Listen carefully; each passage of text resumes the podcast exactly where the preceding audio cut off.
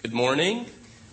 Thank you. It's a beautiful day. Thank you for coming uh, here uh, on, uh, Saturday morning, 9 a.m. That's very impressive that you'd want to spend your weekend doing this with us. Uh, I'm Brad Wilson with the James Madison Program in American Ideals and Institutions here at Princeton University. And this is our uh, second day and last day of our conference on uh, civic religion and democratic polities in Europe and the United States. We had a rousing, good time of it yesterday and are looking forward to a, another terrific uh, set of discussions today. I uh, would like to introduce uh, my colleague and friend, Professor Colleen Sheehan, who will be moderating our first panel today. Uh, professor Sheehan is a, an associate professor of politics at Villanova University, a former visiting fellow in the James Madison program, and is currently a visiting professor here at Princeton, uh, teaching a wonderful course on early American statesmanship for the Department of Politics that the Madison, Madison program is very pleased to be sponsoring through the department. So, with uh, no further ado, let me let me give you a Colleen Sheehan. Thanks very much, Brad. It's great to be back here at my uh, home away from home. It's a uh, another glorious spring day in the Northeast, and I understand tomorrow is going to be even nicer. Um, but it's not so bad to be inside for a little bit, talking about the the kinds of things that Maurizio has put together. And thank you for having me here, Maurizio. The panel this morning is on the topic America and its civic religion. Our presenters are Wilfred McClay and Dan Mahoney. Wilfred McClay received his PhD from Johns Hopkins University and is currently professor of history at the University of Tennessee at Chattanooga, where he holds the SunTrust Bank Chair of Excellence in Humanities. His book, The Masterless, Self and Society in Modern America received the 1995 Merle Curtis Award of the Organization of American Historians for the best book in American intellectual history. He has received numerous fellowships and awards, including those from the National Endowment for the Humanities and the Woodrow Wilson International Center for Scholars. In 1997 98, he was named to the Temper, Templeton Honor Rolls. Professor McClay is a member of the National Council of the Humanities and of the Advisory Board for the National Endowment for the Humanities. He is a senior scholar at the Woodrow Wilson International Center for Scholars and a senior fellow at the Ethics and Public Policy Center. Dan Mahoney received his PhD from Catholic University.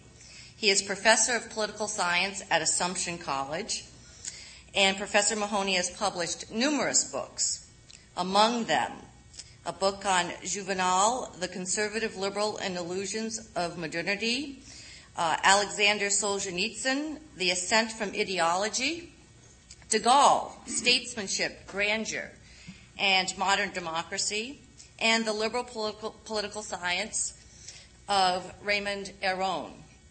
He is also co-editor of a forthcoming book entitled Sol- the Solzhenitsyn Reader, New and Essential Writings, 1947 to 2005. Professor Mahoney is Associate Editor of Perspectives on Political Science and Book Review Editor of Society. In 1999, Professor Mahoney was awarded the Prix Aron. Each panelist will speak for about 30 or 35 minutes, and I mention this now because I will keep time. I want there to be ample time for questions and discussion. Uh, I'm happy to present to you Professor McClay.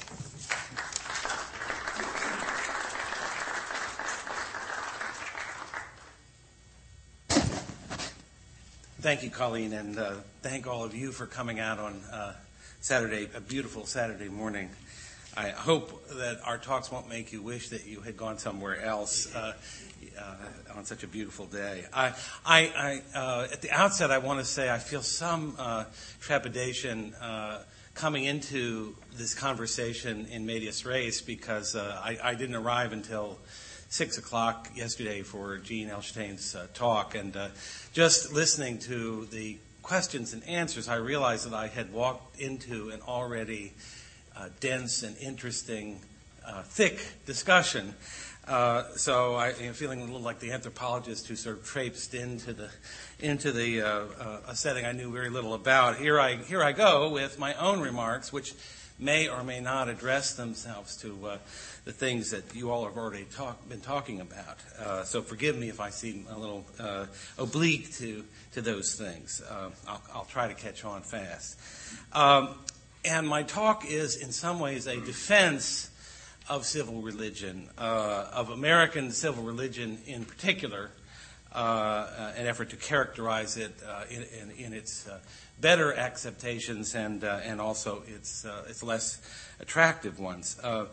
Um, I may say civil religion, and although the title of the the uh, panel is civic religion, and I've never really uh, understood whether there's any distinction between the two. Some people seem to favor one term over the other. Will Herberg, for example, in his famous book, Protestant Catholic Jew, which I'm going to mention in my uh, remarks, uh, uses the term civic religion. I, I don't uh, make a differentiation between them. If I should, I trust someone will tell me, tell me that I should and why.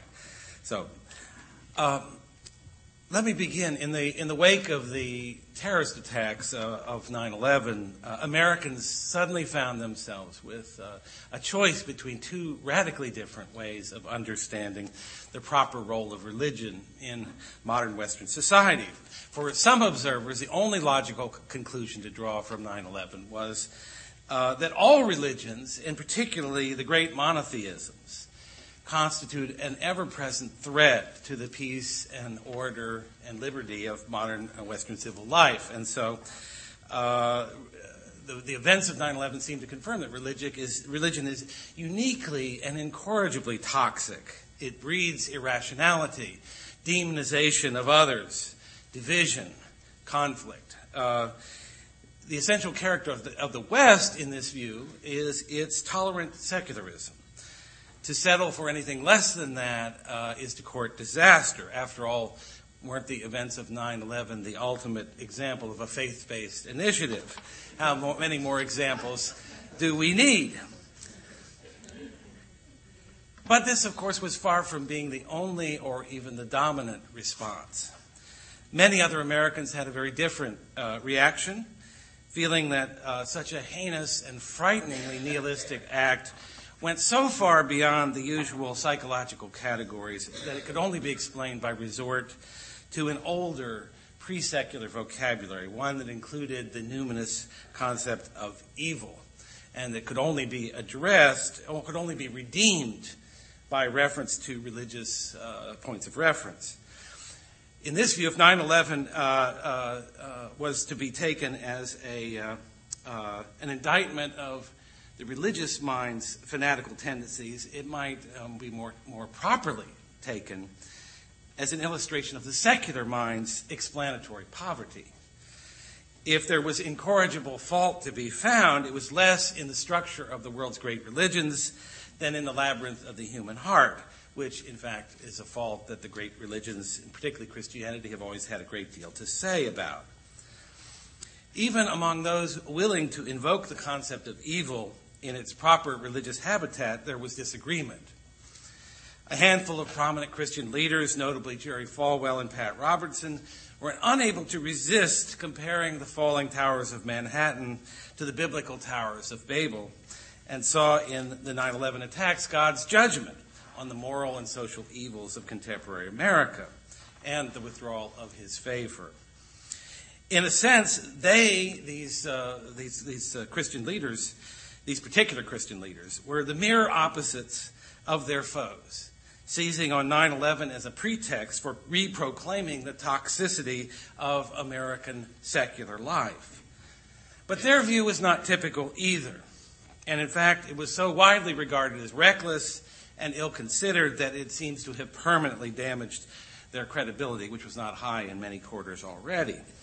Um, the more common public reaction in America was something much simpler and much more primal. millions of Americans went to church, searching there for reassurance, for comfort, for solace, for strength, for some shred of redemptive meaning uh, in the act of sharing their grief and confusion in the presence of the transcendent. And you all remember, inside and outside the churches, in windows, on lapels, American flags were suddenly everywhere in evidence. Strains of God Bless America wafting through the air.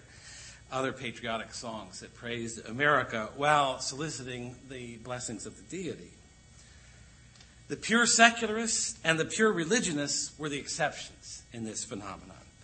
For most Americans, it was inconceivable that the comforts of their religious heritage and the well being of their nation could be in any fundamental way at odds with one another. Hence, it can be said that 9 11 produced, for a time, a great revitalization of the American civil religion, which is that strain of American piety that bestows many of the elements of religious sentiment and faith on the fundamental political and social institutions of the United States.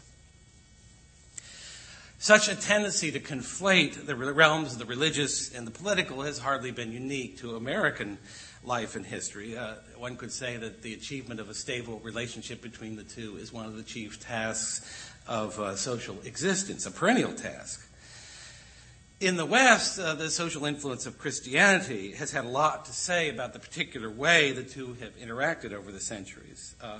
From its beginning, the Christian faith insisted on separating the claims of Caesar and the claims of God, recognizing the legitimacy of both, although placing, placing loyalty to God above loyalty to the state. The Christian was to be in the world, but not of the world, living as a responsible, law abiding citizen in the city of man while reserving his ultimate loyalty for the city of God. Such a separation and hierarchy of loyalties which sundered the unity that was characteristic of the classical world, had the effect of marking out a distinct secular realm, although at the same time confining its claims.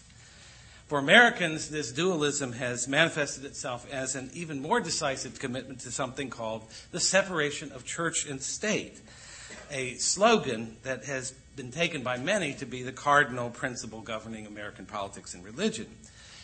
Yet the persistence of a energetic American civil religion and, uh, uh, and other instances in which the boundaries of the two become blurred suggests that the matter is not nearly so simple as the slogan would have it.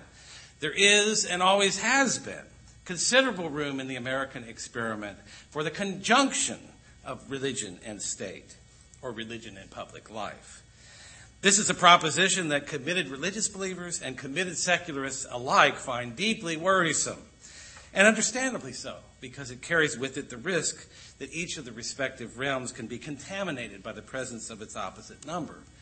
But it's futile to insist that the proper boundaries between religion and politics can be fixed once and for all, for all times and cultures, by an abstract fiat. Instead, their relationship evolves out of a process of constant negotiation and renegotiation, responsive to the changing needs of the culture and the moment we seem to be going, going through just such a process at present as the renegotiation of boundaries continues fast and furious. Thinking only of, for example, cases before the Supreme Court, uh, the, the issue of the display of the Ten Commandments in public, the faith based initiative alluded to before, uh, the uh, controversies over the institution of marriage, which has always been both a religious and a civil institution. There's a multitude of these issues in play and it's hard to predict how the results will look when the dust settles, if it ever does. But experience suggests that we should we would be well advised to steer clear of two equally dangerous extremes, which serve as landmarks in our discussion about uh, religion and the nation state. First, we should avoid the total identification of the two, of uh, religion and the nation state which would in practice mean the complete domination of one by the other, a theocratic or ideological totalitarianism in which religious believers completely subordinate themselves to the apparatus of the state, or vice versa, the state subordinated to religion. But second, the second pitfall, uh, equally important to avoid, we should not aspire to a, a total segregation of the two which would in practice bring about unhealthy estrangement between and among Americans, leading in turn to extreme forms of sectarianism, otherworldliness, uh, cultural separatism, and Gnosticism, a state of affairs in which certain groups, uh, certain religious believers will regard the state with pure antagonism, or vice versa. Religion and the nation are inevitably entwined, and some degree of entwining, so I'm arguing, is a good thing. After all, the self regulative pluralism of American culture cannot work without the ballast of certain elements of deep commonality. But just how much and when and why, those are the hard questions to answer, and very hard to answer abstractly or categorically. So let me take a closer look at the concept of civil religion, which is admittedly very much a scholar's word. It's, not, it's something that arises in the parlance of academics, uh, but it describes something that has existed ever since the first organized human communities. It's a very imprecise term, maddeningly imprecise term, which can mean several things at once. But basically, civil religion is a way of investing a particular set of political or social arrangements with an aura of the sacred, thereby elevating their stature and enhancing their stability. It can serve as a point of reference for the shared faith of an entire state or nation focusing on the most generalized and widely held beliefs about the history and destiny of that state or nation. As such, it provides much of the social glue that binds together society through well established symbols, rituals, celebrations, places, etc.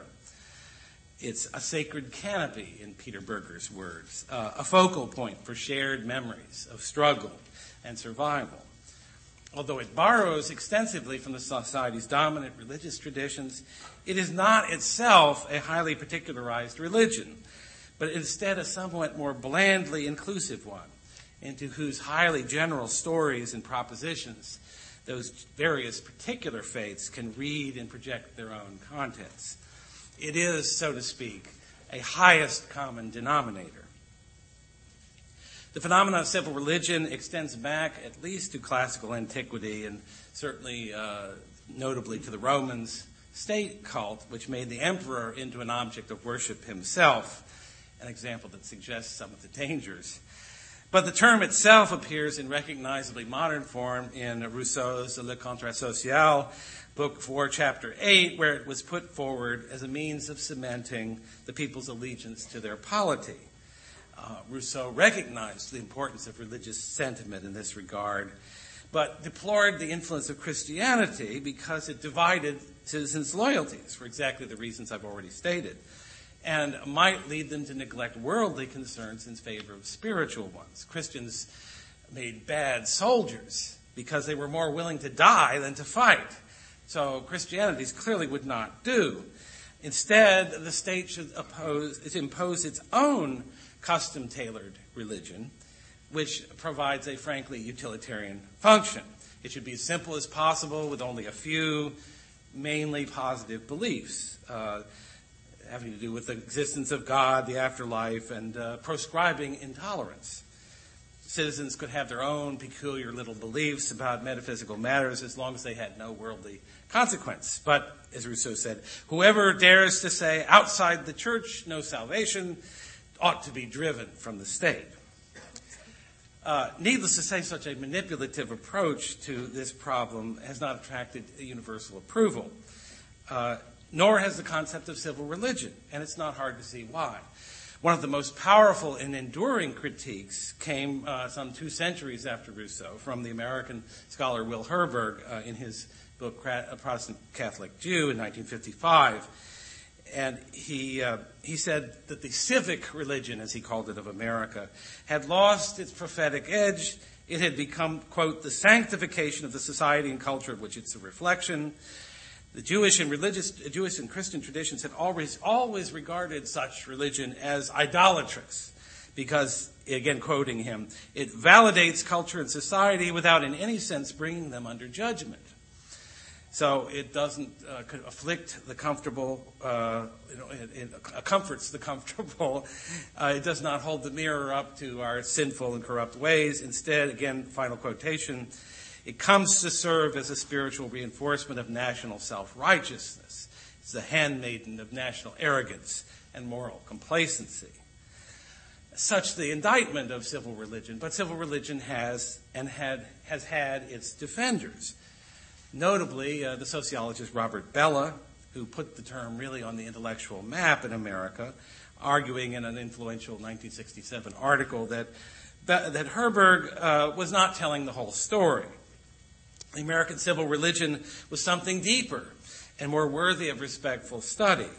A body of symbols and beliefs that was not merely watered down Christianity, but had a seriousness and integrity of its own.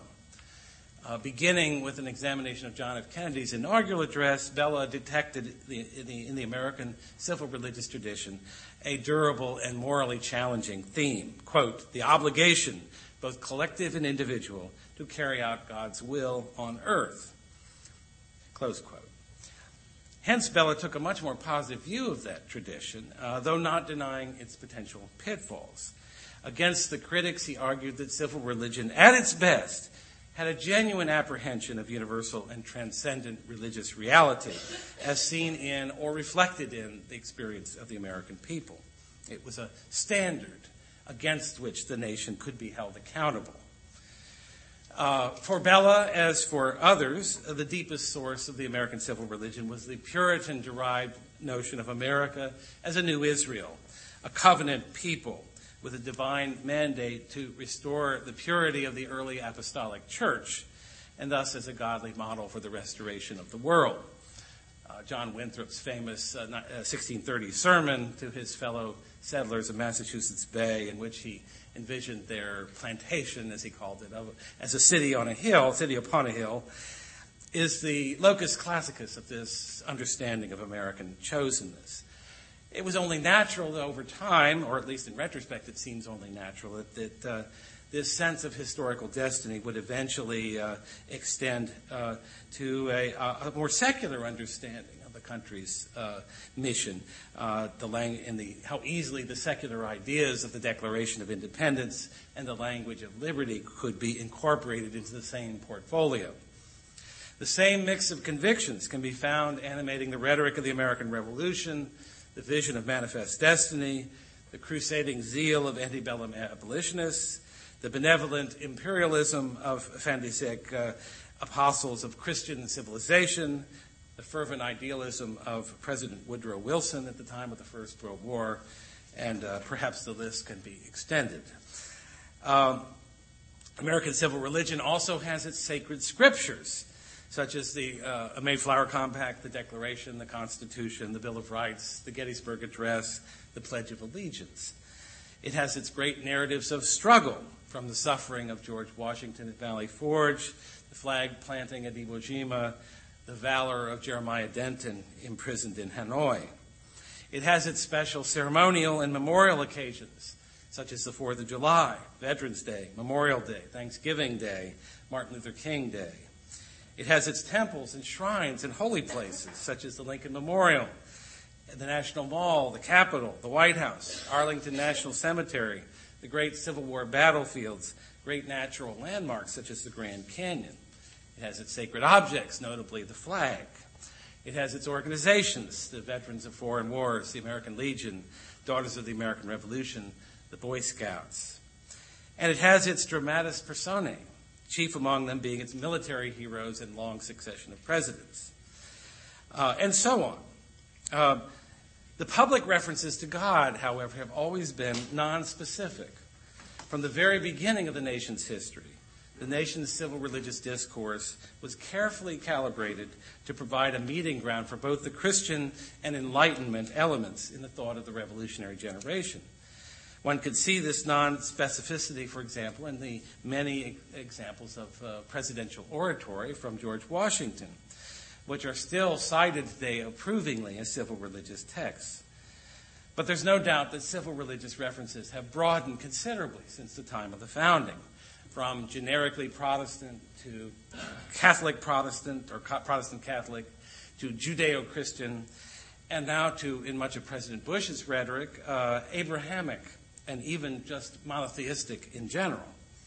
But what has not changed is the fact that such references still always convey a sense of God's providence, His blessing on the land, and therefore the nation's responsibility uh, consequent on that blessing. Every president feels obliged to embrace these sentiments and express them in oratory. Some are more enthusiastic than others. Uh, President Reagan, for example, was very enthusiastic. I think one would have to say President Bush surpasses even that standard and puts forward a uh, civil religious vision of America with the greatest energy of any president since Woodrow Wilson. Uh, just a few examples, probably familiar to you. Uh, his speech to the National Endowment for Democracy, in which he said, quote, The advance of freedom is the calling of our time. It is the calling of our country. From the 14 points to the four freedoms to the speech at Westminster, America has put our power at the service of principle. Uh, in another speech to the Coast Guard Academy, he declared, The advance of freedom is a calling we follow, precisely because the self evident truths of the American founding are true for all. So anyone who thought the American civil religion had died out uh, was simply not paying attention precisely because President Bush, who is arguably the most evangelical president in American history, uh, has used uh, such oratory, it has uh, inspired and discomfited many, sometimes even the same people. Uh, for uh, Herberg's general critique of civil religion uh, still has considerable potency.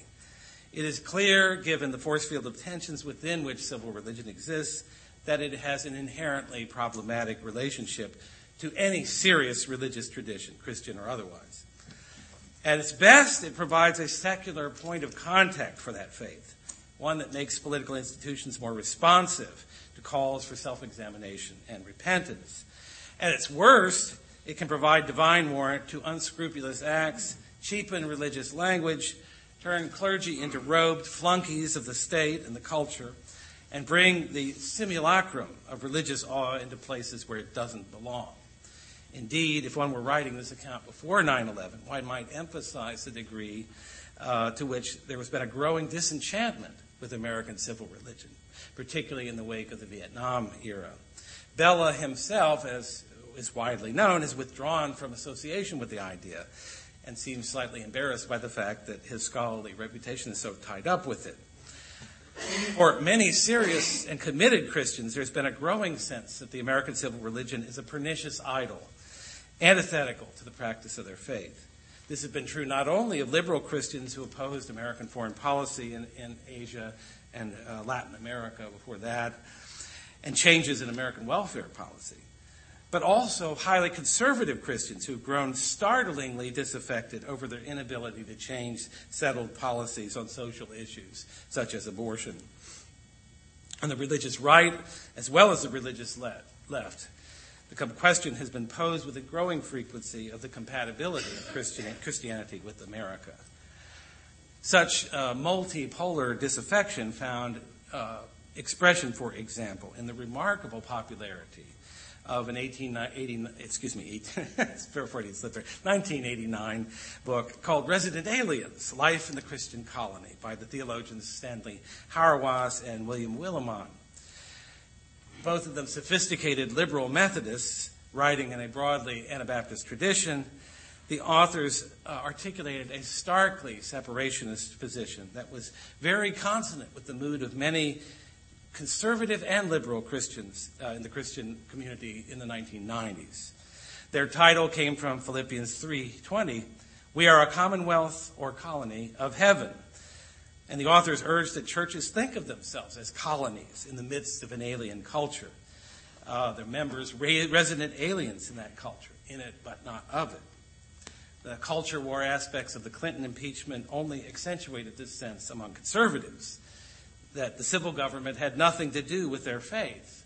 And the President of the United States, the high priest of the civil religion, was just another unredeemed guy. In fact, rather worse in that respect than the norm. The combination of Clinton's moral lapses and his conspicuous Bible carrying and church going seemed proof positive they, to them that the American civil religion was not only false but genuinely pernicious. Then, with the controversial election of 2000 leaving the nation so bitterly divided and the eventual victor seemingly tainted forever, the prospects for the civil religion before 9 11 could hardly have looked bleaker. Just before the attacks occurred, Time magazine anointed Stanley Hauerwas as America's leading theologian, a potent sign of, of the state of things antebellum. The attacks of 9 11 changed all of that decisively, though how permanently remains to be seen. The initial reaction of some religious conservatives to the attack, seeing them as divine retribution for national sins, were reflexive and unguarded expressions of the resident alien sentiment. But they were out of phase with the resurgence of civil religion, and their comments were viewed fairly or unfairly as a kind of national desecration. Indeed, it is remarkable how quickly the ailing civil religion sprang back to life, expressed especially through a multitude of impromptu church services held all over the country, an instinctive melding of the religious with the civil. Today, even today, over four years after the attacks, a substantial flow of visitors continues to make pilgrimage to the former World Trade Center site in lower Manhattan, now known forever as Ground Zero. It seems as if it may be forever before anything's constructed there. Uh, it remains, even now, a moving experience, even with all the wreckage cleared away and countless pieces of residual evidence removed or cleaned up. One still encounters in open and intense expressions of grief and rage and incomprehension in the other visitors and perhaps in oneself. It has become a shrine, a holy place, and has become assimilated thereby into the American civil religion. Yet, the single most moving sight, the most powerful and immediately understandable symbol, is the famous cross shaped girder that was pulled out of the wreckage uh, and has been raised up as a cross. What, uh, one wonders, does it mean to the people viewing it, many of whom one presumes are not Christians and not even Americans? Was it a piece of nationalist kitsch or a sentimental relic? Was it a powerful witness to the redemptive value of suffering and thereby a signpost pointing towards the core of the Christian story? Or did it subordinate the Christian story to the American one and thereby undermine and betray its Christian meaning. Much of what is good about civil religion and much of what is bad and dangerous about it, even at its best, is summed up by the ambiguity of this image. Yet 9 11 reminded us of something that the best social scientists already knew that the impulse to create and live inside of a civil religion is an irrepressible human impulse and this is just as true in the age of the nation state. There can be better and worse ways of approaching it, but the need for it is not to be denied. The state is itself something more than just a secular institution, because it must sometimes call on its citizens for acts of sacrifice and self overcoming, and not only in times of war. It must be able to draw on spiritual resources, deep attachments, reverent memories of the past, and visions of the direction of history to do its appropriate work. Ernest Renan put this very well in his justly celebrated essay, What is a Nation? from which I quote The nation, like the individual, is the culmination of a long past of endeavors, sacrifice, and devotion. To have common glories in the past and to have a common will in the present, to have performed great deeds together, to which to perform still more these are the essential conditions for being a people. A nation is therefore a large scale solidarity, constituted by the feeling of the sacrifices that one has made in the past and of those that one is prepared to make in the future. Without such feelings, no nation can long endure, let alone wage a long and difficult struggle.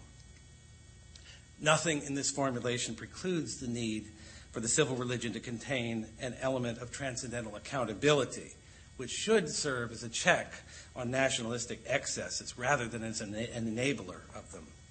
Also, it should be stressed that civil religion can be a source of peaceable cohesion among different groups of different faiths, allowing them to bring some of their moral sensibility into public life, and contribute to the making of a better society without causing conflict. At the same time, uh, one should be able to understand the disgust uh, felt toward civil religion by many serious Christians and other believers, and by serious non believers. Even at its best, the proponent of civil religion seems to be arguing for a system of beliefs based on its consequences rather than its truth. Yet, by the same token, responsible critics of civil religion have to be willing to offer a serious and persuasive vision of what things could be like in this country or any country without it. The only real, real alternatives are the extremes of fusion or alienation, extreme theocracy or extreme sectarianism. Such experiences would, at the very least, be without major precedent in American history. Indeed, there may be more to be feared from the remaining weakness of the civil religion than from its strength. Despite much public worrying about President Bush's easy resort to God talk, his oratory, in fact, lies well within the historical pattern of American civil religious discourse. Instead, in my view, it is the, intermit- the unremittently negative reaction against it in some quarters that seems to have far less precedent.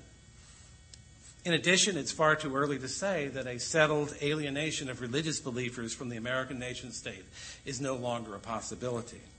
There is genuine danger that changes such as that envisioned in the Pledge of Allegiance controversy, or radical changes in the definition of marriage, or an unraveling of all traditional bioethical restraints may produce a situation in which large numbers of conservative Christians will conclude that their Christian beliefs no longer permit them to be loyal and obedient American citizens. A civil religion that proposed to incorporate such changes would no longer be able to command their loyalty. Instead of being an instrument of national unity, it would be an instrument of national division. The alienation of the left would be a very small matter compared to this. In other words, the danger facing us in the years to come may be less from the triumphalism of civil religion, though that is always a danger, but from the real possibility that traditional religious believers will not see their values adequately reflected in the national creeds and institutions and such, and will withdraw their affect as a result with highly damaging consequences. This is a danger that even a committed secularist like John Dewey could see very clearly. And it's what made him plead with his fellow intellectuals not to mock church going evangelicals and made him look for a, quote, common faith that would embrace the emotive content of religion without its divisive assertions. It was, I think, a bad idea, but not a badly intended one. In a pluralistic society, religious believers and non believers alike need ways to live together. And to do so, they need a second language of piety, one that reinforces their other commitments without undermining them. Yet it seems needlessly revolutionary, uh, not to mention artificial and futile, to invent a common faith as Rousseau proposed, when one is already readily at hand, already fully invested with the very elements that Renan saw as requisite to be sure there's something secondary and unsatisfying and inherently dangerous about a civil religion. I concede this. But the alternative is dangerous too, and perhaps even more so. Thank you very much.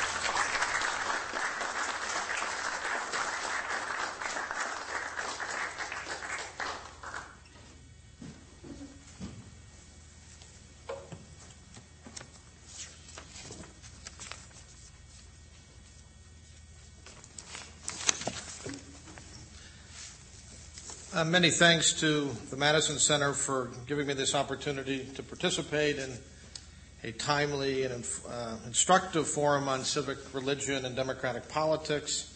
We've heard a lot of talk over the last couple of days about civil religion as articulated by such diverse thinkers as Jean-Jacques Rousseau and Robert Bellah. And I don't have the time to, uh, to give a long discourse on the concept of civil religion, but I think it's fair to say that civil religion, at least of the sort discussed by Machiavelli in his discourses or Rousseau in uh, Book 4, Chapter 8 of the Social Contract, suggests a perspective on religion that is, to quote Rousseau, purely civil an expression of social conscience without which it is impossible to, to be either a good citizen or loyal subject. Civil religion, so understood, readily collapses the distinction between the things of God and the things of Caesar. It instrumentalizes religion and eliminates the undeniable tension between the claims of transcend, transcendent religion with its recognition of the ultimate trans-political destiny of human beings and the requirements, even the genuine requirements of civil society. Seems to me at the other extreme, and here I think my remarks are quite complementary to Bill's, one sees certain partisans of uh, conservative religion, of countercultural orthodoxy. I think of Stanley Hauerwas or some of the theorists of so called radical orthodoxy who deny the legitimacy of any political approach to religion and see in patriotism and citizenship, however moderate, responsible, noble, public spirited, necessary, a form of idolatry they cannot distinguish between authentic political or secular religions, which ask of men their souls and destroy human dignity. And I should point out, in light of some of our discussions yesterday, that the 20th century really showed, I think, that impious cruelty, you know, uh, uh, far more destructive of human lives of liberty than the pious cruelty excoriated by Machiavelli in chapter 21 of The Prince. So uh, I think this um, this uh, um, conservative critique of civil religion goes too far by denying the loyalties and obligations inherent in politics and citizens and such, as somehow treating them as peripheral to the lives of the believer. Now, today I'd like to show how an authentically political pr- approach to religion can do justice to both the things of God and the things of Caesar in no small part because politics, politics and religion are both forms of what uh, the French Catholic poet and philosopher Charles Péguy called a communion. Um, another way I think of making Bill's point that politics is never merely secular. It's never reducible to interest group politics. Properly understood, such an understanding ought to convey pre- of politics ought to convey an appreciation of the givenness of things, of man's rootedness of an order greater than the individual will. And I think in applying such a perspective to America, we immediately come across a stumbling block.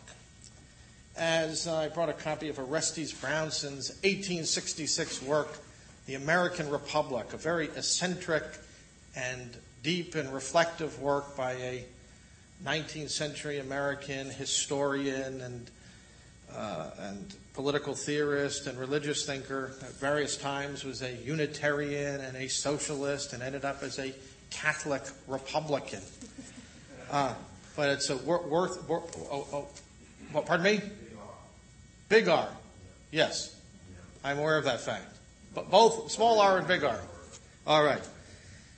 Um, in, uh, in his 1866 work, uh, The American Republic, which Peter Lawler introduced, the, the, most recent edition, he can speak more authoritatively than I can.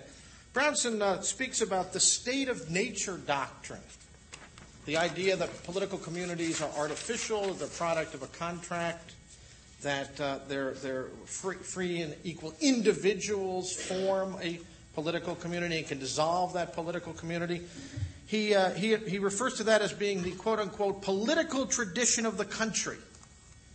Uh, how does one reconcile such a constructivist approach, which emphasizes the merely conventional origins of civil society and political authority, that valorizes individual consent above everything else? And by the way, in its extreme, extreme forms, let's say Hobbes and Leviathan, treats good and evil themselves as a product of the contract. How does one reconcile this with a sober appreciation of the requirements of the political common good? The state of nature doctrine, which is at least presupposed by Jefferson in the Declaration of Independence, can readily, even naturally, give rise to claims of self ownership, to the belief that men are, the, are their own matter, the matter and maker of their own political and personal destinies. So, what I want to suggest provisionally, and at a minimum, is that the doctrinal foundations of American liberty are inherently ambiguous and are open to wildly contrasting interpretations. The Declaration can legitimately be read as a uh, in, in, light of a kind of conservative or traditional reading. There are truths above the human will, sempiternal truths about the human condition and the order of things. But it can also be given a conventionalist or constructivist reading. Human beings make their own political orders and can dissolve them uh, accordingly. Uh, one doesn't want to leave things at this. Any cursory examination of the Declaration of Independence, the Constitution, or the statesmanship of Lincoln, for example, makes clear that the American Republic is endowed with rich moral and civic resources. Such constitutive American premises as the idea that all men are created equal, that legitimate government rests upon the consent of the governed, and that individuals are endowed by the Creator with certain inalienable rights that frame and limit the exercise of popular sovereignty readily come to mind.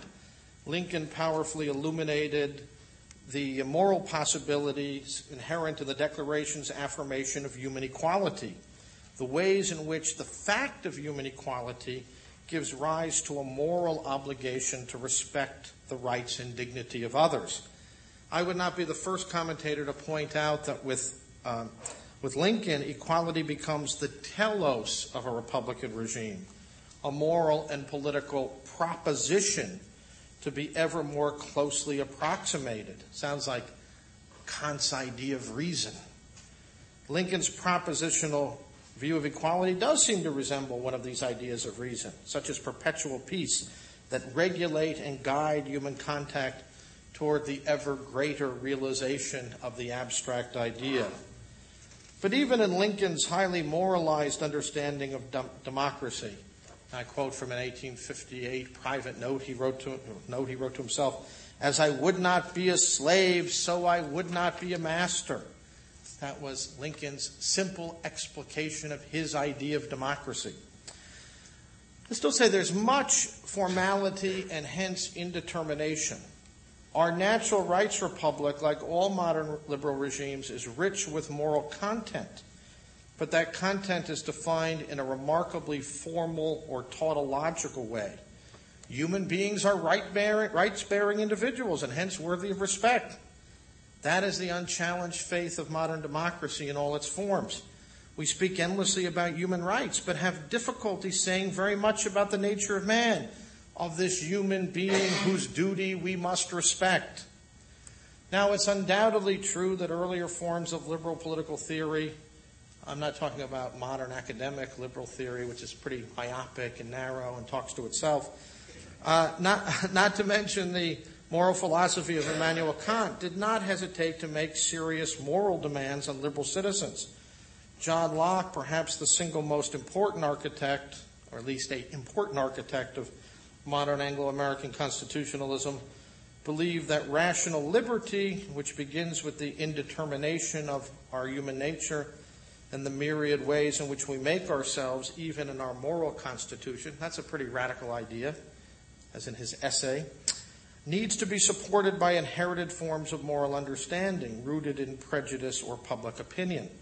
The American founders generally agreed, whatever their differences, that Republican government had certain prerequisites that were dependent upon traditions and habits that antedated the theory and practice of representative government.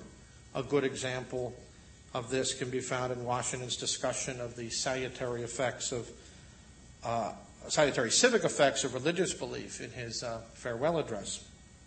And Tocqueville famously suggested that the spirit of a, not an American, of course, but sort of an honorary one, I suppose, famously suggested that the spirit of liberty needed to be accompanied by the spirit of religion, even if democratic religion is forced to adjust itself to the circumstances and exigencies of a democratic age.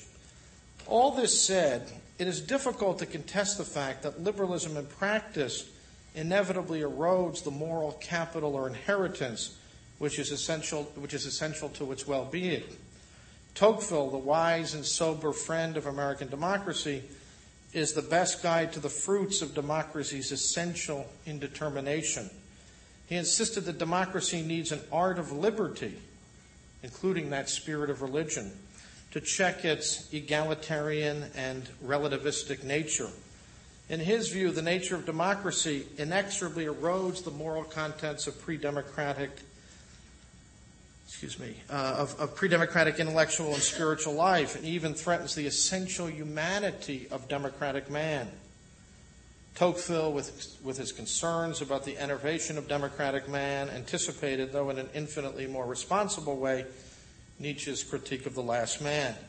Now, in contrast, contemporary moral and political theory, in both its respectable Anglo American liberal outpost and in its continental Kantian ones or neo Kantian ones, champions this indetermination as the true ground of human freedom and responsibility. In this understanding of the moral foundations of democracy, indebted to Kant but shorn of his very demanding morality, the emphasis is placed on the self determining or autonomous character of moral choice. Human beings are worthy of respect because they are capable of moral agency, but this agency is emptied of any other content than the act of willing or choosing itself. The French political theorist Luc Ferry goes so far as to insist that the foundation of human dignity is rooted in man's nothingness, in his transcendence of all natural or divine determination. Kant's categorical imperative to treat others as into themselves is still reflected in contemporary liberalism's emphasis on toleration and mutual respect and understanding. But in practice, modern toleration, modern humanism risk becoming a rather indulgent form of humanitarianism. Compassion is by its very nature egalitarian and open to demagogic manipulation. It's open ended. You can feel sorry for everyone and everything. It contributes to the pantheistic tendencies within democracy powerfully diagnosed by Tocqueville by undermining the natural human capacity to distinguish between the highest and lowest in man and between human beings and that which is above and below them. Compassion does not even discriminate between the suffering of human beings and animals, as the politicized compassion of the growing animal rights movement makes abundantly clear every day. So, where does this leave us? Um, liberal democracy is certainly a legitimate and more than legitimate political order but also one that poses some grave threats to the integrity of the human soul and the stability of the social order. On the one hand, its principles of freedom and equality are a powerful force for resisting tyranny and opposing injustices. But on the other hand, liberalism is largely silent about the sources of human obligation. In the long run, the silence acts as an acid eroding natural and legitimate authority in the church, the family, and the political community. For a while, liberalism's subversive logic was kept in check by rational Christianity, that hodgepodge of Enlightenment principles and Christian morality promoted by Locke and by some of the American founders. But this was an unstable mix that was bound to unravel. Liberalism is shadowed uh, by a debilitating skepticism about the human good. It gives rise to a moral and cultural relativism that is ultimately destructive of both the pursuit of truth and of the ra- rational recognition of the superiority of liberal democracy to various forms of tyranny. Um, now, in Tocqueville's judgment, religion is something of an antidote to these tendencies. As he argues in Democracy in America, it can come to the aid of democracy by broadening and deepening the horizons of democratic man.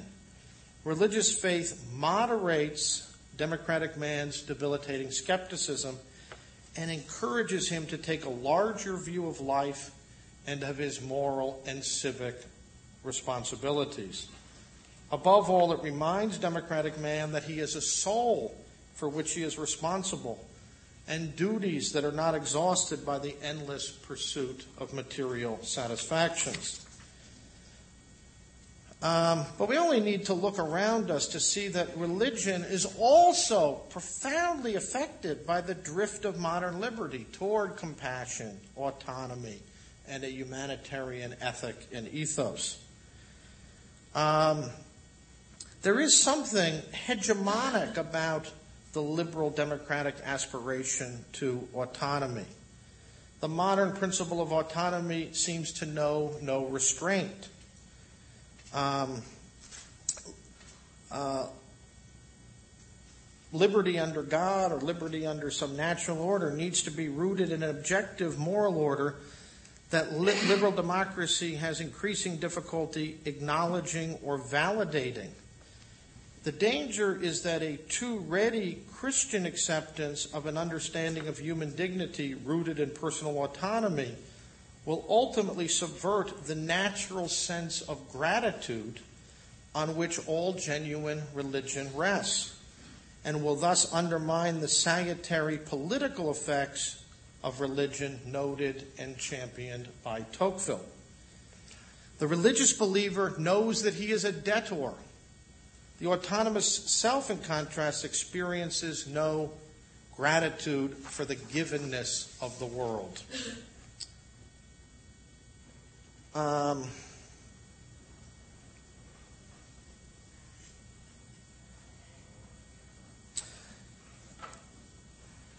there is no alternative but to pursue the Sisyphean task of articulating um, the, uh, the public philosophy or the civic religion of the free society.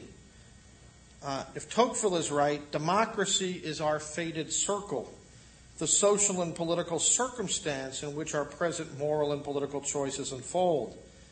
The task for those who reject the self assertion of radical modernity, this indeterminate conception of freedom, who refuse to genuine, genu, uh, genuflect before the claims of the autonomous self, is to present their case in a way that is compelling to modern man without succumbing to the democratic faith in human autonomy. Christians and other supporters of a traditional moral order have no choice but to contest for the soul of democracy while appreciating that the battle can never be completely won and often seems as if it is being lost.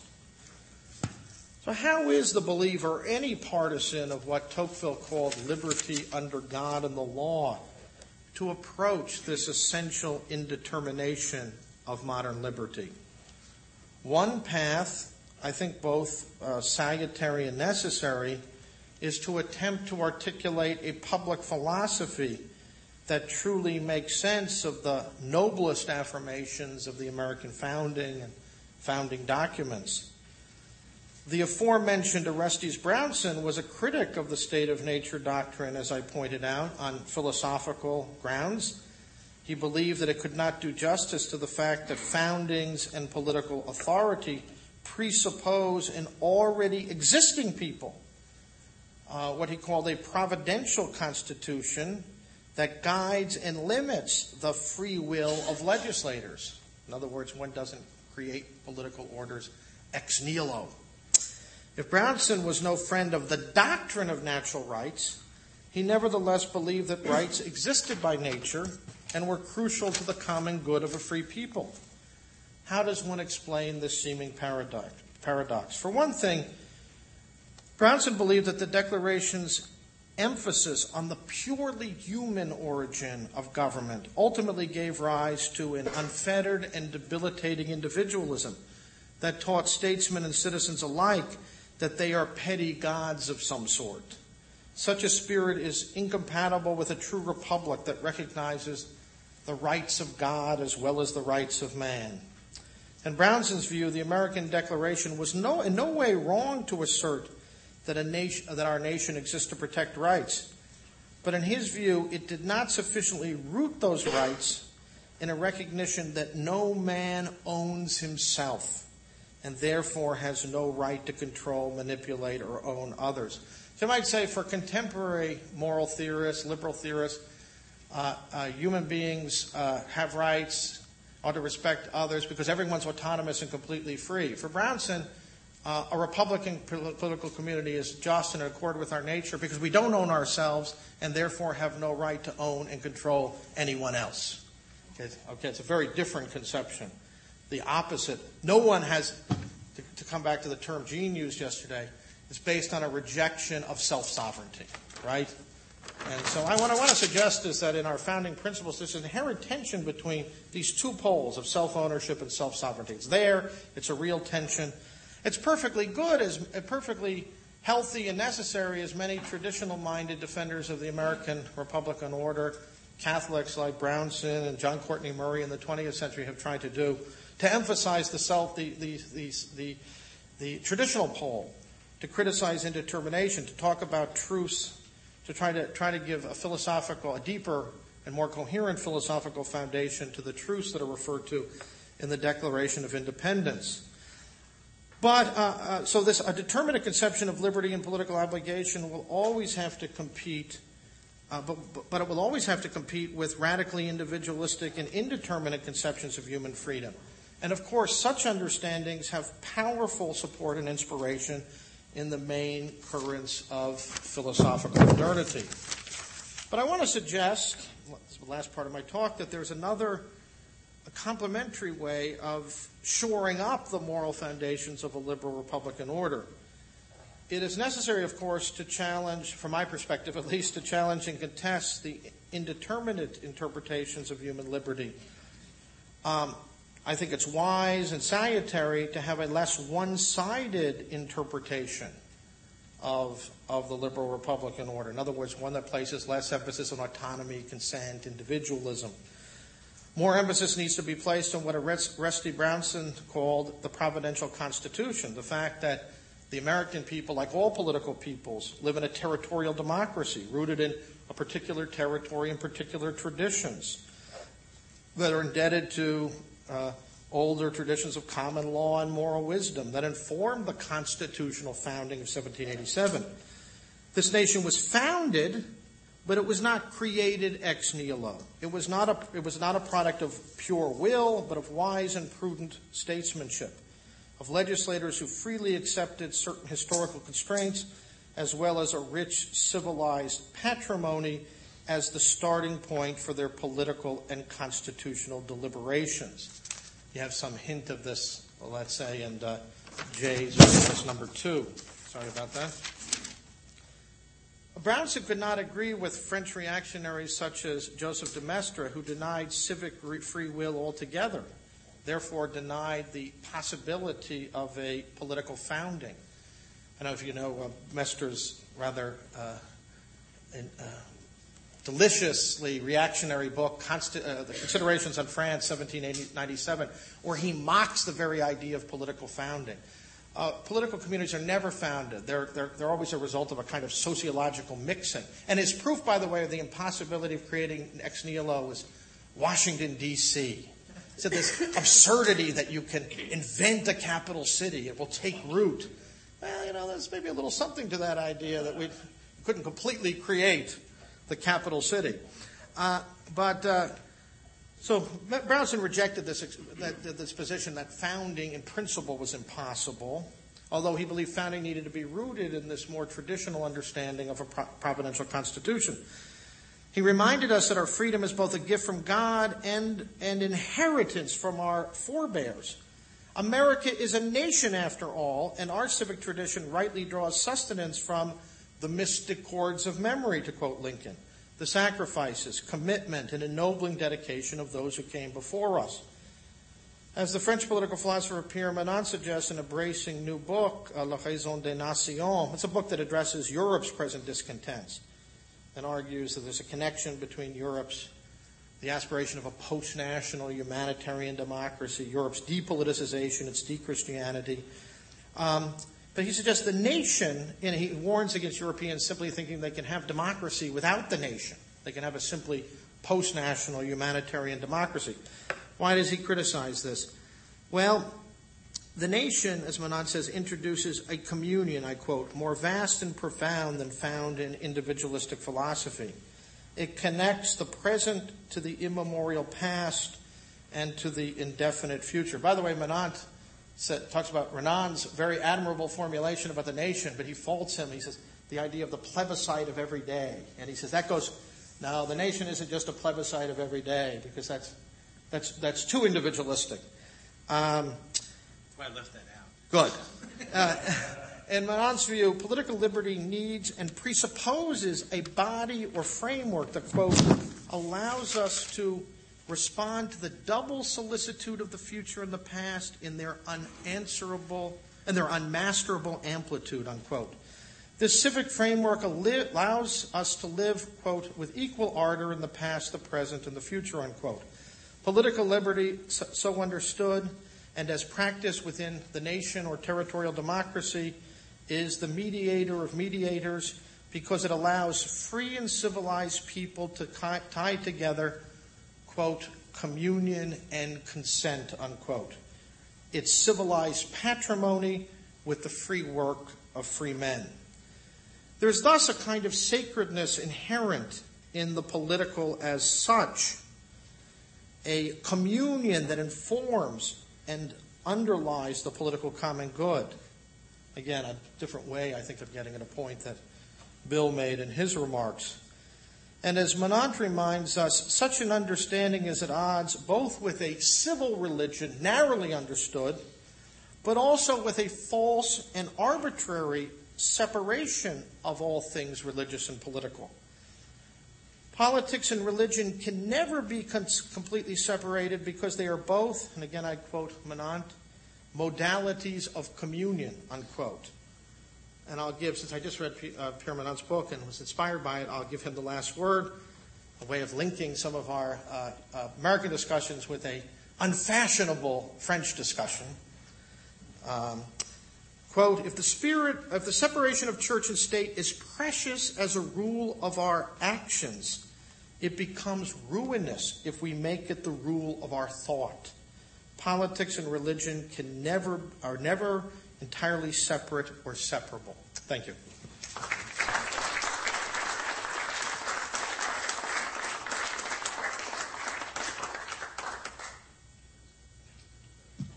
Thank you very much, Bill and Dan. Questions?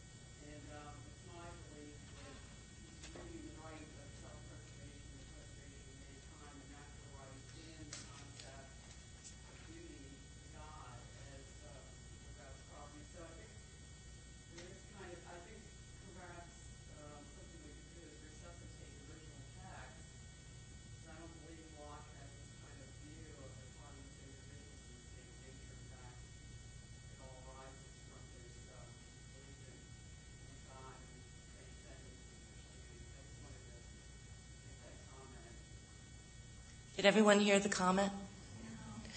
Uh, basically, Joanne uh, argued, if I understood her correctly, that in um, Locke's second treatise, he makes the argument that human beings are the property of God, not autonomous individuals, and it might be well worth reconsidering Locke's views on this question. Other questions? Yes. Maybe if you stand up and uh, sort of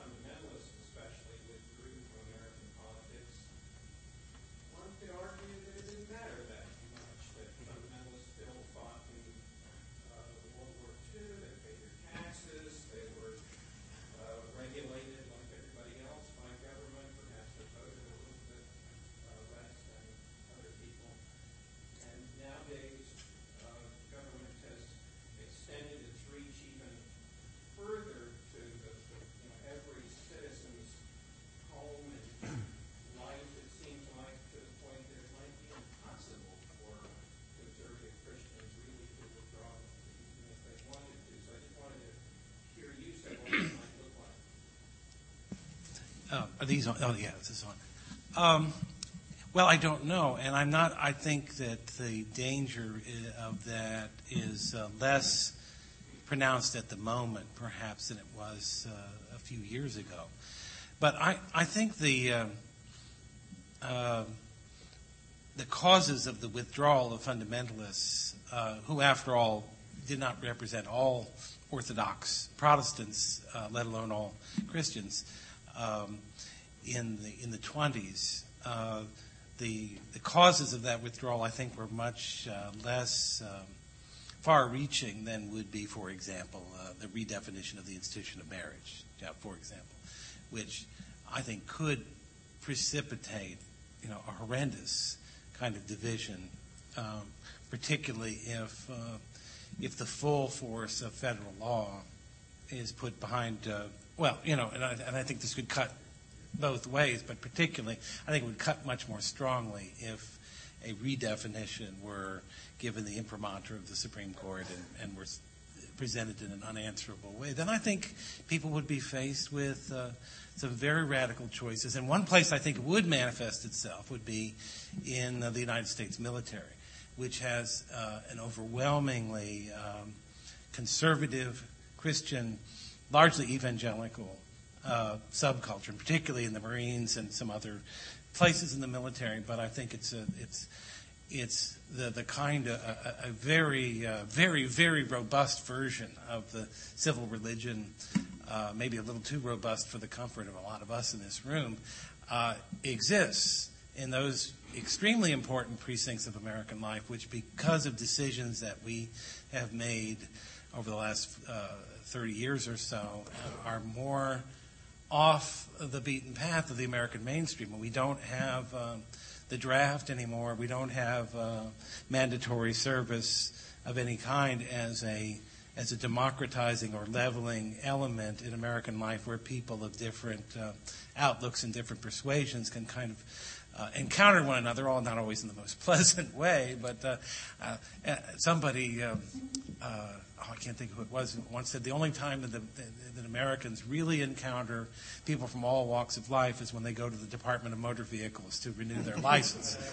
Um, and I think it, it I think there's a lot of truth to that, and I think it, it uh, what I've just said about the subculture of the American military, I think is probably going to come as a surprise to a number of people in the audience. I think it's incontrovertibly so, and I think if you have a um, uh, all volunteer force of, of the most powerful nation in human history, um, it's set in a position in which um, its uh, profoundest religious and nationalist commitments are called into question by the actions of uh, the secular government. I mean, having Bill Clinton as the commander in chief would only be a small glimpse into that abyss, which I hope we never see. Can I address the law question while I remember sure. it? Yeah.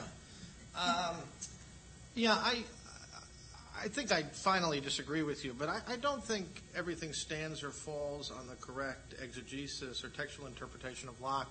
The point I would make is that a text like uh, Section 6 of the Second Treatise is open to, there's a kind of amb- ambiguity inherent in the text, and it's certainly open to a reading that, that leans in the direction of self ownership.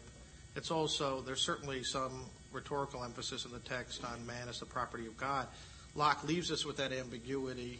One would need, I think, to have a, you know, some kind of perspective on art, Locke's right of art of writing. But the reason why I'm skeptical of the more sort of generous hermeneutic or traditionalist reading of Locke is that we read in a book like the Essay Concerning Human Understanding that morality itself is a construction, that notions like murder, these mixed modes that man constructs, this kind of arbitrary psychology. It had profound influence on the encyclopedists in France and indirectly through the encyclopedists on the revolution itself. And by the way, one doesn't need, you know, to appeal to esoteric writing a la Leo Strauss to, to make these points about Locke. I think this was, let's say, the traditional Catholic reading of Locke, was how Locke was understood by 19, 18th and 19th century Catholics. It's uh, the way somebody like John Courtney Murray 40 years ago understood Locke, seeing this connection between Lockean psychology and Lockean moral philosophy and uh, a kind of nominalism, So it's certainly one legitimate and historically influential reading and appropriation of Locke. And uh, all I wanted to convey was not a to say that I I know Locke's deepest intention, but to say that Lockean principles, as refracted in the American founding, are certainly open to that understanding, whether that's a radicalization of Locke or whether that's a kind of discerning of Locke's deepest intention. So you may be 100% right about Locke, but still Locke's principles and Locke's texts give rise, I think, to that more radical or indeterminate conception of liberty. Yes. I'd like to ask uh, a question to Clay. Why uh, do you think that the redefinition of marriage would be more upsetting than the outlawing of racial segregation laws? Because there were many Christians who profoundly, profoundly believed in the South that God dictated the separation of the races. And these Christian academies spread up all over to maintain that separation. And then, of course, when Truman segregated, desegregated the armed forces, that was a, a great radical step, but it was swallowed without a great deal of difficulty. Why would the redefinition of marriage be more serious than the se- battles over segregation? Oh, I think Did that's- everyone hear that? Oh, Okay. yeah. d- Can I go ahead and answer it? Did you take another? I, I didn't know whether you were collecting questions or what. No.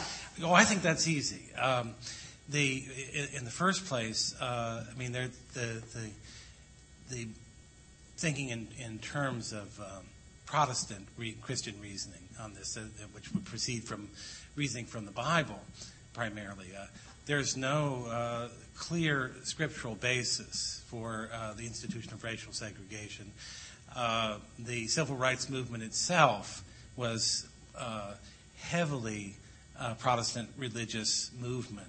Uh, I think the scholarship on that recently has finally brought that element into into perspective. David Chappell's book, A Stone of Hope, is, I think, a t- terrific uh, example. As Charles Marsh's work, there's a whole bunch of these sorts of things. But more importantly, talking about white conservative response, I mean, I think. Uh, some of which, I mean, what happened, uh, uh, what you described uh, as happening, of course, did happen.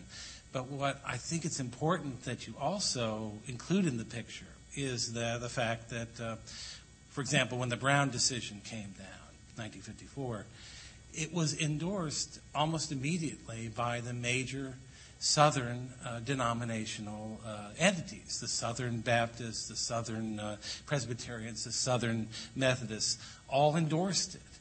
Uh, there, there was not, uh, there was not the kind of resistance coming from the, uh, the denominational bureaucracies and the, the, the clergy that I think is suggested by your question. I think, and this should, David, again, I'd refer you to David Chappell's book as, as, a, as a very good source on this. That, um, in fact, it was the, it was politicians making constitutional arguments for segregation, for states' rights, for uh, uh, the, the uh, admissibility of uh, this peculiar institution as a settled social institution, which of course had only been settled for a few years, really. But uh, those kinds of arguments, and they didn't carry the day. But they were not primarily religious arguments uh, in the in the South. So that, and now it seems to me on the case of, of marriage, then you're dealing with an institution that is very. There's a very clear um, orientation in in the in the, the Christian Bible as uh, it's read through the sort of traditional Protestant hermeneutic um, for um, for uh, uh, the, the, traditional um, heterosexual understanding of marriage uh, from the Book of Genesis on.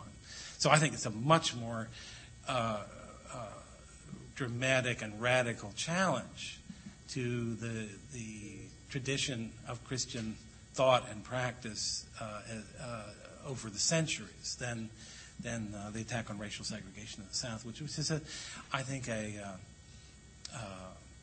a very localized, very socially um, enculturated, and and very weak, very weak without much grounding. I mean, the, the, the religious arguments on the other side were much stronger and more fervent. Yeah, I was just going to add. I think what was so offensive about the Massachusetts, the majority decision in the Massachusetts Supreme Court case that legalized homosexual marriage was the assumption on the part of the majority that there could be no rational argument against gay marriage. the assumption that it is ipso facto rooted in superstition or irrationality. Since, since you have long civilizational traditions rooted in the common experience of mankind and the national practice of every nation on the face of the earth and every scriptural tradition, one has serious philosophical and natural law, law, arguments. One has the agreement of every thinker from Kant and Aristotle to the Christians. One ought to at least be open to the possibility that there can be reasonable arguments against it and leave this to the discussion and the self governance of free people. The assumption that this is just racist and that an academic or judicial clerisy can, uh, uh, you know, come up with a decision, impose it on people. I mean, it's crazy. And it will lead, I think, as Bill suggested in his remarks, it will lead to the radicalization of all sorts of ordinary Americans who see this as a betrayal of their own moral traditions, their own national self-understanding, and it will it will make the consequences, the political divisions in this country on Roe versus Wade look very petty, very small. So, in the name of liberalism and civility, we, we ought to be very careful. Christian. Would you stand and maybe even? Yes, uh, Mr. Doliani, I'm a colleague with your right name is. Now, I was thinking of, this is not my question.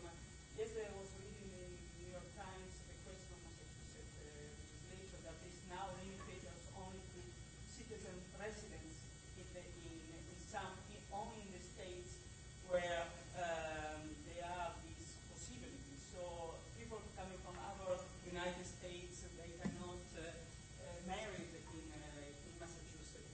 It's just to add something, they are turning now, changing this. this. My question is completely different, and I was uh, very um, interested to uh, listen to uh, yesterday as Europeans. We were, especially my colleague from Germany and I, were speaking about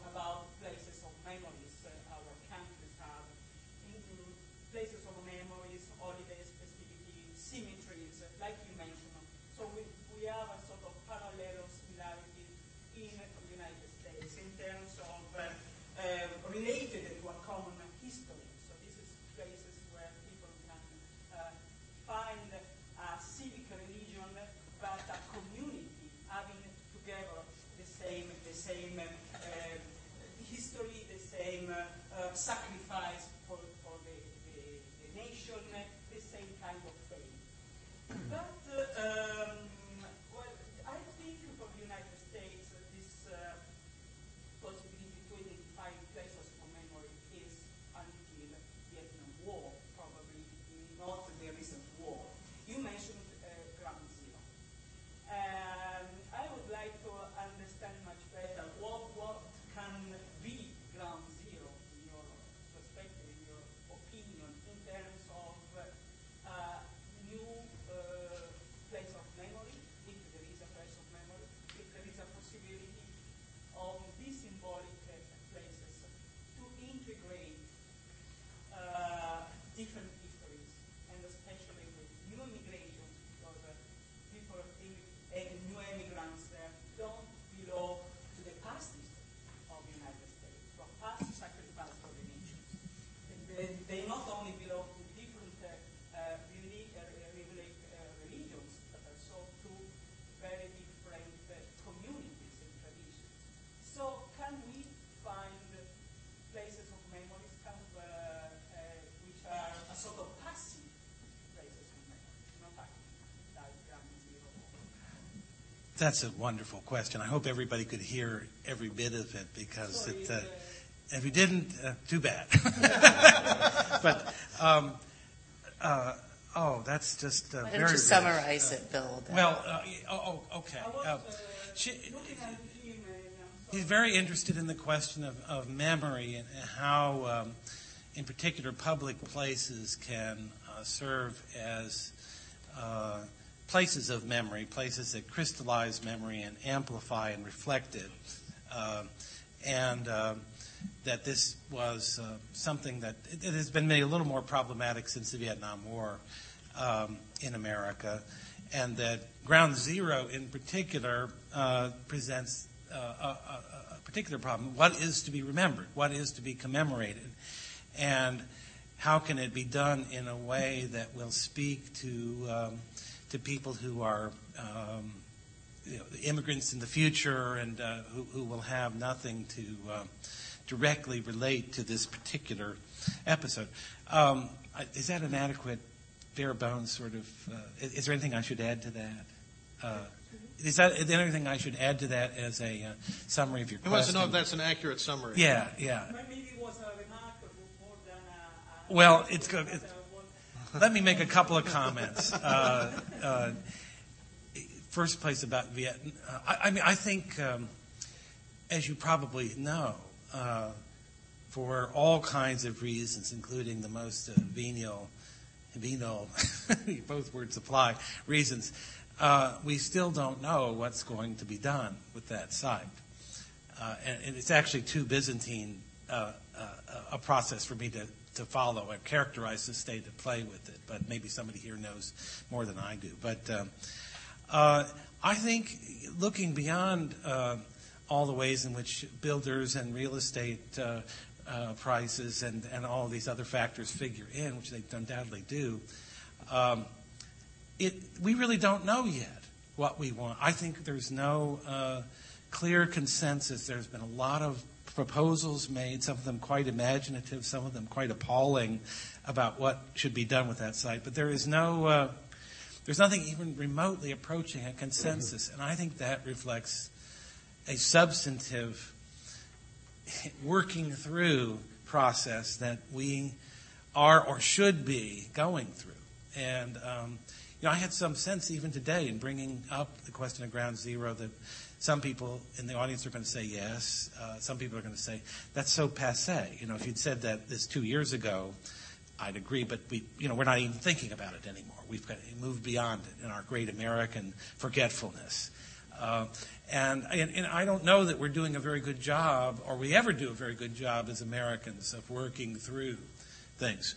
But I will. I think the Vietnam Memorial that was finally erected in Washington through much uh, fighting and controversy, and conservatives were very unhappy with it. I think, uh, and I still have a sense that Dan Mahoney may hit me for saying this, but I think it was a remarkably successful uh, memorial. That it it remembered uh, the right things in the right way. Uh, it has been extremely meaningful to the people who were themselves veterans of that war and their families. Um, it is a kind of collective tombstone, this sort of black swat, you know, kind of swatch uh, um, in the ground. Uh, and it, it's not Trajan's column. it is the opposite of Trajan's column. It's a, it is a, an unmonumental monument. Uh, and yet I think it, it, it, was, it was the right thing because it, it served memory in, in a genuine way. Uh, in, a, in, an authentic way. It didn't try to construct memory, as historians often talk about these things. It, um, just add one, one yeah. Thing, probably was not very clear. But uh, my question was, can be uh, uh, ground, excuse me, can be ground zero yeah. place of memory? Yeah.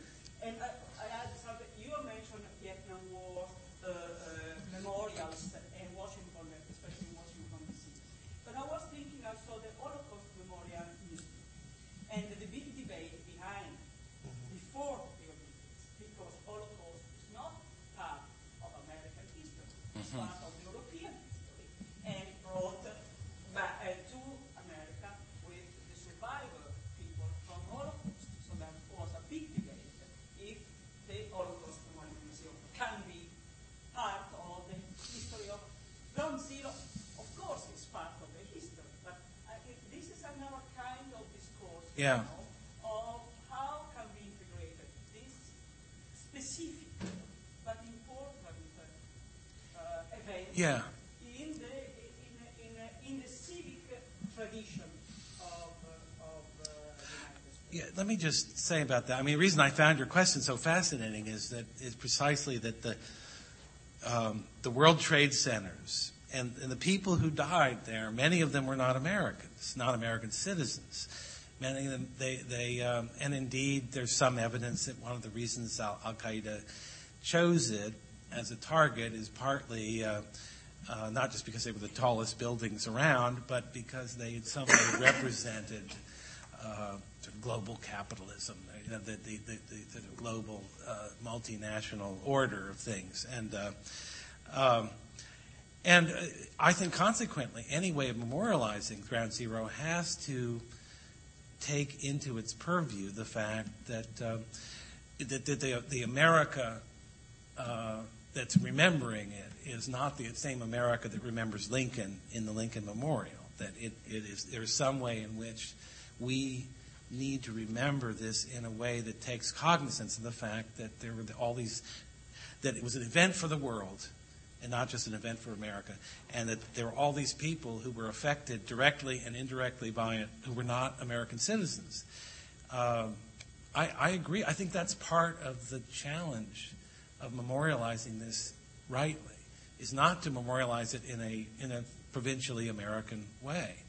And I think that's one reason we're struggling with it. We, we just don't have uh, the language, the, the, the sort of um, visual vocabulary for that yet. But I, I, uh, I hope, you know, the Vietnam Memorial gives me, that, that was a tremendous conflict. There was so much unhappiness. And yet in the end, I think it did the job. So I think. brief response, Steve? Yeah, I think one of the difficulties too, as you spoke about ci- uh, civic memory, I think there's always a tendency with something like uh, uh, honoring the dead, it's turning this merely into a kind of humanitarian remembrance. You know, the injustice that's done to human beings, the emphasis on suffering, a fundamentally non-civic and non-political response, which is to- wholly appropriate on one level, but doesn't serve that larger goal of reminding why this ought to be of interest to the entire civic community. And I think that has something to do with the difficulty. We respond to the 9/11 attacks very differently. Some responses are quite humanitarian, some are more political. This is a reminder of the conflict between civilization and nihilism. By the way, I would say, uh, in addressing some of your, one of your earlier points, I do think that if we care at all about civic enculturation, we do have to make the American past part of the of the experience of all immigrants. My, my grandmother came here from Ireland in 1905. It doesn't make the Civil War or the American Revolution any less, relevant to us. I think of those French school teachers in Cameroon and Ivory Coast saying, "Our ancestors, the Gauls." Now, of course, there was a problem with that given the reality of empire, but uh, yeah. Ritzia, you have the next question. Uh, well, after yesterday picture of Europe as a continent in which uh, civic religion is, is either absent or weak. No. Okay, here. Can you hear me? Yeah, we use the microphone. I, I, it's a, oh, no. No, no, no, no, no, no, no. I can speak from your left. It's, I'm comfortable in this position.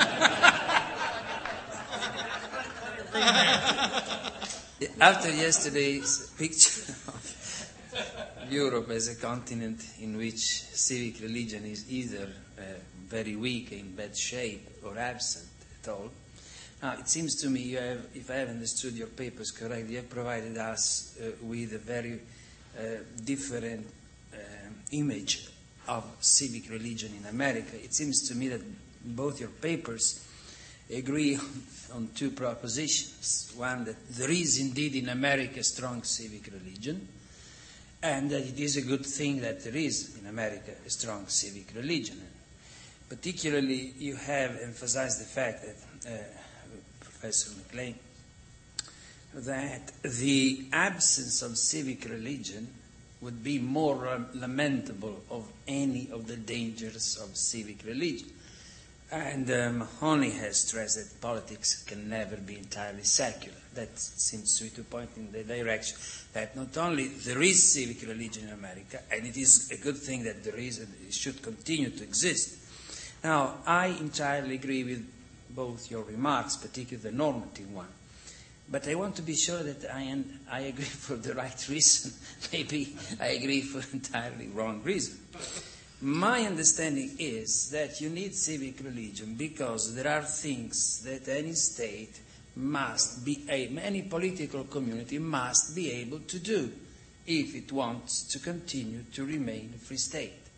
And I'm talking to, to be as, as uh, as short as possible. You need citizens prepared to practice solidarity. You need citizens prepared, if need be, to defend the independence of the state. You can never choose whether or not you, you need to defend your independence, even in the best possible scenario. You need military forces, police forces, magistrates who are willing to sacrifice themselves to protect legality. And, uh, and to, to, to be able to defend the rule of law. Now, if you do not have a civic religion, what could be the motivating forces to attain these goals? You have available, you have available self-interest and moral arguments. Now, self-interest would never motivate anyone to sacrifice himself or herself, that's for sure. You can never say a soldier or a policeman, look, try to get those mafiosi, you're gonna probably die because it's in your interest. Or you can never you can never use a moral argument. Say, if you put yourself in an original position, you see that in fact this would be the rational and right thing to do because they say it is absolutely right, but they won't do it. when, it when it comes to things like defense, uh, discharging civic obligations, practicing solidarity, you need to touch the passions you need to touch the feelings, you need to touch the imaginations, because imagination, passion, and feelings are what make people act. And uh, hence, that's the place where you need something that is not just the law, because the law simply tells you. If you do this, you incur in this sanction. It doesn't persuade you. Or moral arguments say this is right from this point of view. But the, neither the law nor the moral argument, no self interest would be able to make citizens practice things and that are absolutely necessary in a free state. Then we enter into religion. Rituals, narratives, symbols, memories, heroes, martyrs. You enter in the dimensions that is, we political theorists of uh, classical formation, we call is the dimension of passions. Is it the real reason? Is this the main reason why you think it is a good thing to have a civic religion? Have I got it right?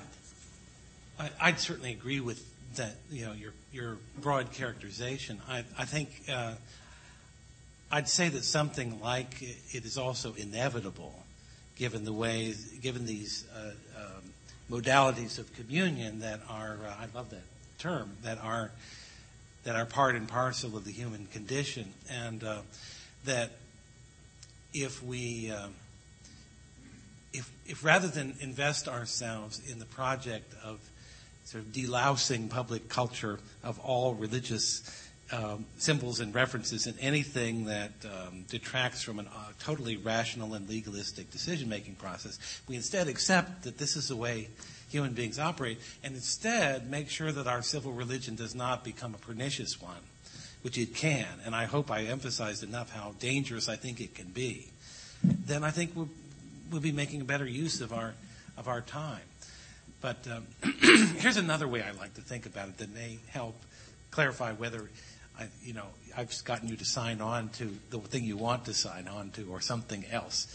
Um, I often think the comparison to marriage is useful because one uh, is and stays married um, partly out of a sense that one's uh, one's mate, one's spouse, is an admirable person. One is loyal, be, be, partly because of the person is is admirable, but also it's partly just because he or she is yours, and that there are times when lo- loyalty on the second grounds uh, supersedes the first. Yeah, I agree with, with everything you said as far as it went. I do, I do think there's a danger in a kind of one one-sided emphasis on civic republicanism. To, oh, I do think there's a danger in a kind of one. I mean, I, I, agree with everything you said about the fact that the political problem is can, cannot be addressed solely on the grounds of self-interest. There's an element of the sacred inherent in politics as such. That uh, all of that, I think, is profoundly true. I do think there's a tendency, however, in the civic republican tradition to uh, perhaps not do justice to the permanent tension between the claims of transcendental religion and the claims of civic religion. And I think to the extent that civic religion means an effort to displace transcendental religion with some all-encompassing faith in the national community or with the uh, this worldly imperative, it's a problem both for politics and religion. But that said, I think one can agree with everything one you said and still admit that politics doesn't exhaust our loyalties.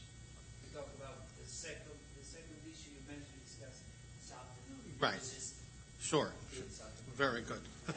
Can I can I just say one more thing? Uh, it, it, I'm thinking partly of this question and the gentleman's uh, question about segregation a while back. Is that part of the genius uh, and greatness of Martin Luther King? I just happened to reread the uh, letter from the Birmingham jail last week. Uh, I was about to teach it. Is is the way in which he um, made use of the civil religion in his own discourse. I mean, the King is constantly talking about the Declaration of Independence, the Constitution, the, the Bible, the Judeo-Christian tradition, Thomas Aquinas, Augustine, you know, it's all there, and he deploys it with real mastery in a way that uh, I think for those with ears to hear say, my God, this is how, this is our tradition he's talking about. And so he's using the tradition as a standard to indict uh, a part of American life that, that richly deserved indictment. Thank you very much. The next panel uh, will commence at 11:15, and if you join me in thanking our panelists. please.